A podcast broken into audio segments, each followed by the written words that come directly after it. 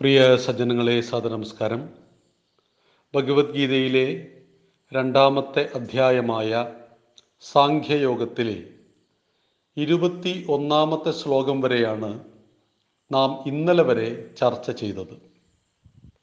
ഇന്ന് നമുക്ക് ഇരുപത്തിരണ്ടാമത്തെ ശ്ലോകത്തെക്കുറിച്ചാണ് ചിന്തിക്കേണ്ടത്.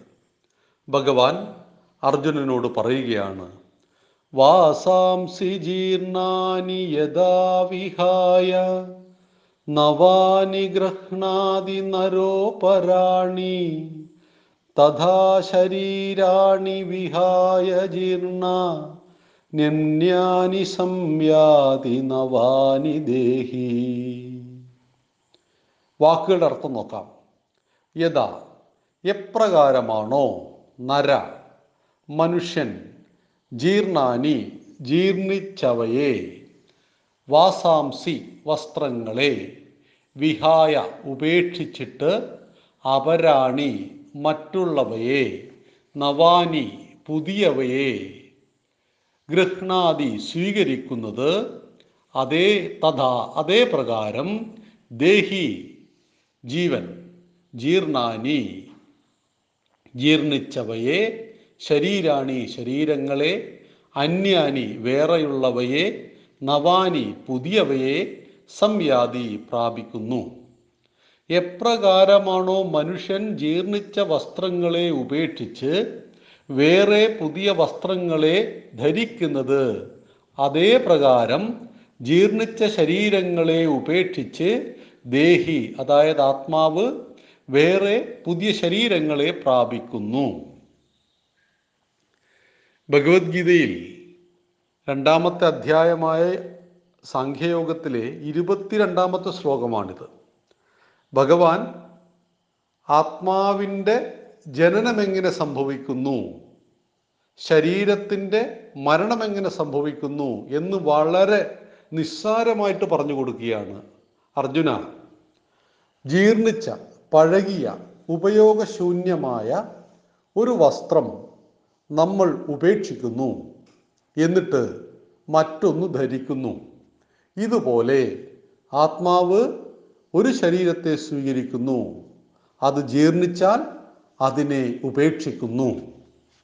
ഇവിടെ ജീർണിക്കുക എന്നതുകൊണ്ട് അർത്ഥമാക്കുന്നത് പ്രായമാവുക എന്നതിലല്ല. അങ്ങനെയാണെങ്കിൽ പ്രായമായിട്ട് എല്ലാവരും മരിക്കാൻ പാടുള്ളൂ. വസ്ത്രത്തോടുള്ള നമ്മുടെ സമീപനം എങ്ങനെയാണെന്ന് നോക്കൂ.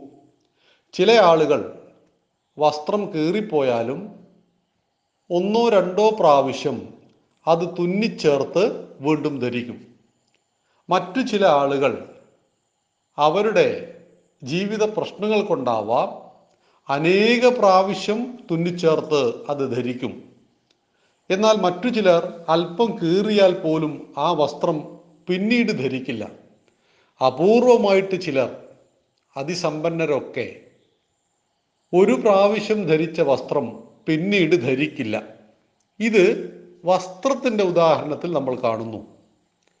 ഇതുപോലെ നന്നേ ചെറുപ്പത്തിൽ മരിക്കുന്നവർ കുറച്ച് പ്രായമായി മരിക്കുന്നവർ ഒരുപാട് പ്രായമായി നൂറ് വയസ്സ് കഴിഞ്ഞിട്ടും മരിക്കുന്നവർ. ഇങ്ങനെ മനുഷ്യൻ പല പ്രായത്തിലും മരിക്കുമ്പോൾ തീർച്ചയായിട്ടും ദേഹി ആത്മാവ് ദേഹത്തെ ഉപേക്ഷിക്കുന്നു. മുമ്പത്തെ ക്ലാസ്സിൽ നാം സൂചിപ്പിച്ച് സൂചിപ്പിച്ചിരുന്നു എപ്പോഴാണ് ഒരാൾ ദേഹത്തെ ഉപേക്ഷിക്കുന്നത്? ദേഹി എപ്പോഴാണ് ദേഹത്തെ ഉപേക്ഷിക്കുന്നത്? മരണത്തിന്റെ കാരണങ്ങൾ പലതാവാം. അത് സുനാമിയിലാവാം. മഹാപ്രളയം വന്ന് സർവതും നശിക്കുന്ന ഒരു കാലഘട്ടമുണ്ടെങ്കിൽ ചിലപ്പോൾ ആ സമയത്താവാം. അല്ലെങ്കിൽ ബൈക്ക് ആക്സിഡന്റിലാവാം അങ്ങനെ പല രൂപത്തിലും ഭാവത്തിലും മനുഷ്യനെ മരണം തേടി തേടി വരുന്നുണ്ട് എന്നറിയുക. മരിക്കുവാൻ അനേകം വഴികളുണ്ട്. മരിക്കുന്നതിനും അനേകമായ വഴികളിലൂടെയാണ് ഓരോ മനുഷ്യനും മരിക്കുന്നത്. നമ്മളിവിടെ മനുഷ്യനെക്കുറിച്ച് ചിന്തിക്കുന്നത് തീർച്ചയായിട്ടും ശാസ്ത്രത്തിലെ അധികാരം മനുഷ്യനായതുകൊണ്ട് എല്ലാ മരണവും നമുക്ക് വേദന ഉണ്ടാക്കുന്നതല്ല. ഇപ്പം നമ്മൾ നടന്നു പോകുമ്പോൾ ഒരു മരം പൊരിഞ്ഞു വീണത് കാണുന്നു. മരത്തിന്റെ മരണമാണ് സംഭവിച്ചത്. നമ്മൾ ഉണ്ടാക്കുന്ന ഭാവം എന്ത് കുറച്ചുകൂടി മുന്നോട്ട് പോകുമ്പോൾ ഒരു പട്ടി ചത്തത് കാണുന്നു. നമ്മളിൽ ഉണ്ടാക്കുന്ന ഒരു ഭാവമുണ്ട്. ഒരു മനുഷ്യൻ ലോറിയടിച്ച് മരിച്ചത് കാണുന്നു. അപ്പോഴുണ്ടാകുന്ന ഭാവമുണ്ട്. അത് തന്റെ ബന്ധുവായിരുന്നു. തനിക്ക് പ്രിയപ്പെട്ടവനായിരുന്നു എന്നറിയുമ്പോഴുണ്ടാകുന്ന ഭാവമുണ്ട്. ഇവിടെ മൂന്ന് മരണങ്ങൾ സംഭവിച്ചു. മൂന്നും നമ്മളിൽ ഉണ്ടാക്കിയ മാനസിക ഭാവം വ്യത്യസ്തമായിരുന്നു എന്നറിയുക. അതുകൊണ്ട് തന്നെയാണ് മനുഷ്യൻ ശരീരത്തെ ദേഹി പ്രാപിക്കുമ്പോൾ ആത്മാവ് ശരീരത്തെ പ്രാപിക്കുമ്പോൾ ജനനമെന്നും അതുപേക്ഷിക്കുമ്പോൾ അർജുന മരണമെന്നും പറയുന്നു. പഴയ വസ്ത്രം ഉപേക്ഷിച്ച് പുതിയ വസ്ത്രം ധരിക്കുന്നത് പോലെ നിസ്സാരമാണ് ജനന മരണമെന്ന് അർജുന നീ അറിയുക. ഈ നിസ്സാരമായ കാര്യം അതിന് വളരെ വളരെ ഗൗരവമുള്ള ഒരു വിഷയമായി എടുത്തിട്ടാണ് ഇപ്പോൾ ചെയ്യേണ്ട കർമ്മത്തിൽ നിന്നും നീ ഒളിച്ചോടാൻ പരിശ്രമിക്കുന്നത്. ഭീഷ്മരുടെ ദ്രോണരുടെ എല്ലാം ശരീരം ഇപ്പോൾ ധരിച്ചിരിക്കുന്ന വസ്ത്രം ഉപേക്ഷിക്കാൻ സമയമായി. എന്നിട്ട് അവർ പുതിയ വസ്ത്രത്തെ ധരിക്കും. അവർ അവരുടെ ആത്മാവിനെ മോചിപ്പിക്കുവാൻ നിന്റെ അസ്ത്രങ്ങൾ ചിലപ്പോൾ കാരണമായേക്കാം.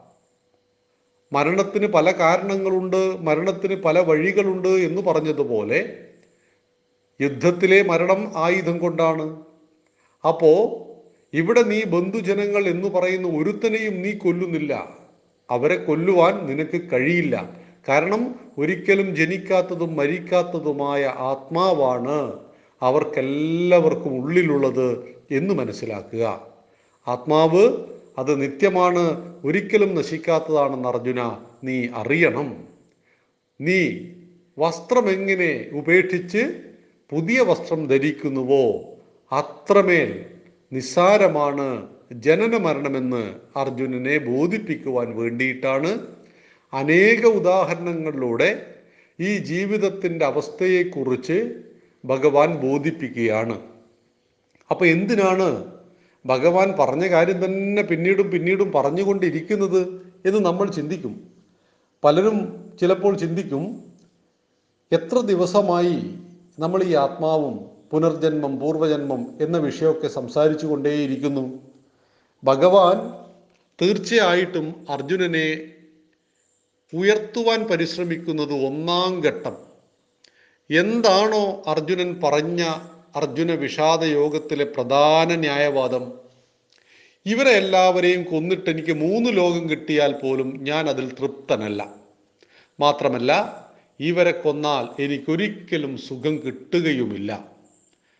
അർജുനൻ അവിടെയൊന്നും നിർത്തിയില്ല. ഞാൻ ഭിക്ഷാടനത്തിന് പോവുകയാണ് സന്യസിക്കാൻ പോവുകയാണ്. യുദ്ധഭൂമിയിൽ നിന്നും യോദ്ധാവ് സൈനികൻ അഹിംസയെക്കുറിച്ച് സംസാരിക്കുകയാണ്. സന്യസിക്കാൻ പോവുകയാണെന്ന് പറയുകയാണ്. ഒക്കെ കാരണം എന്താണ്?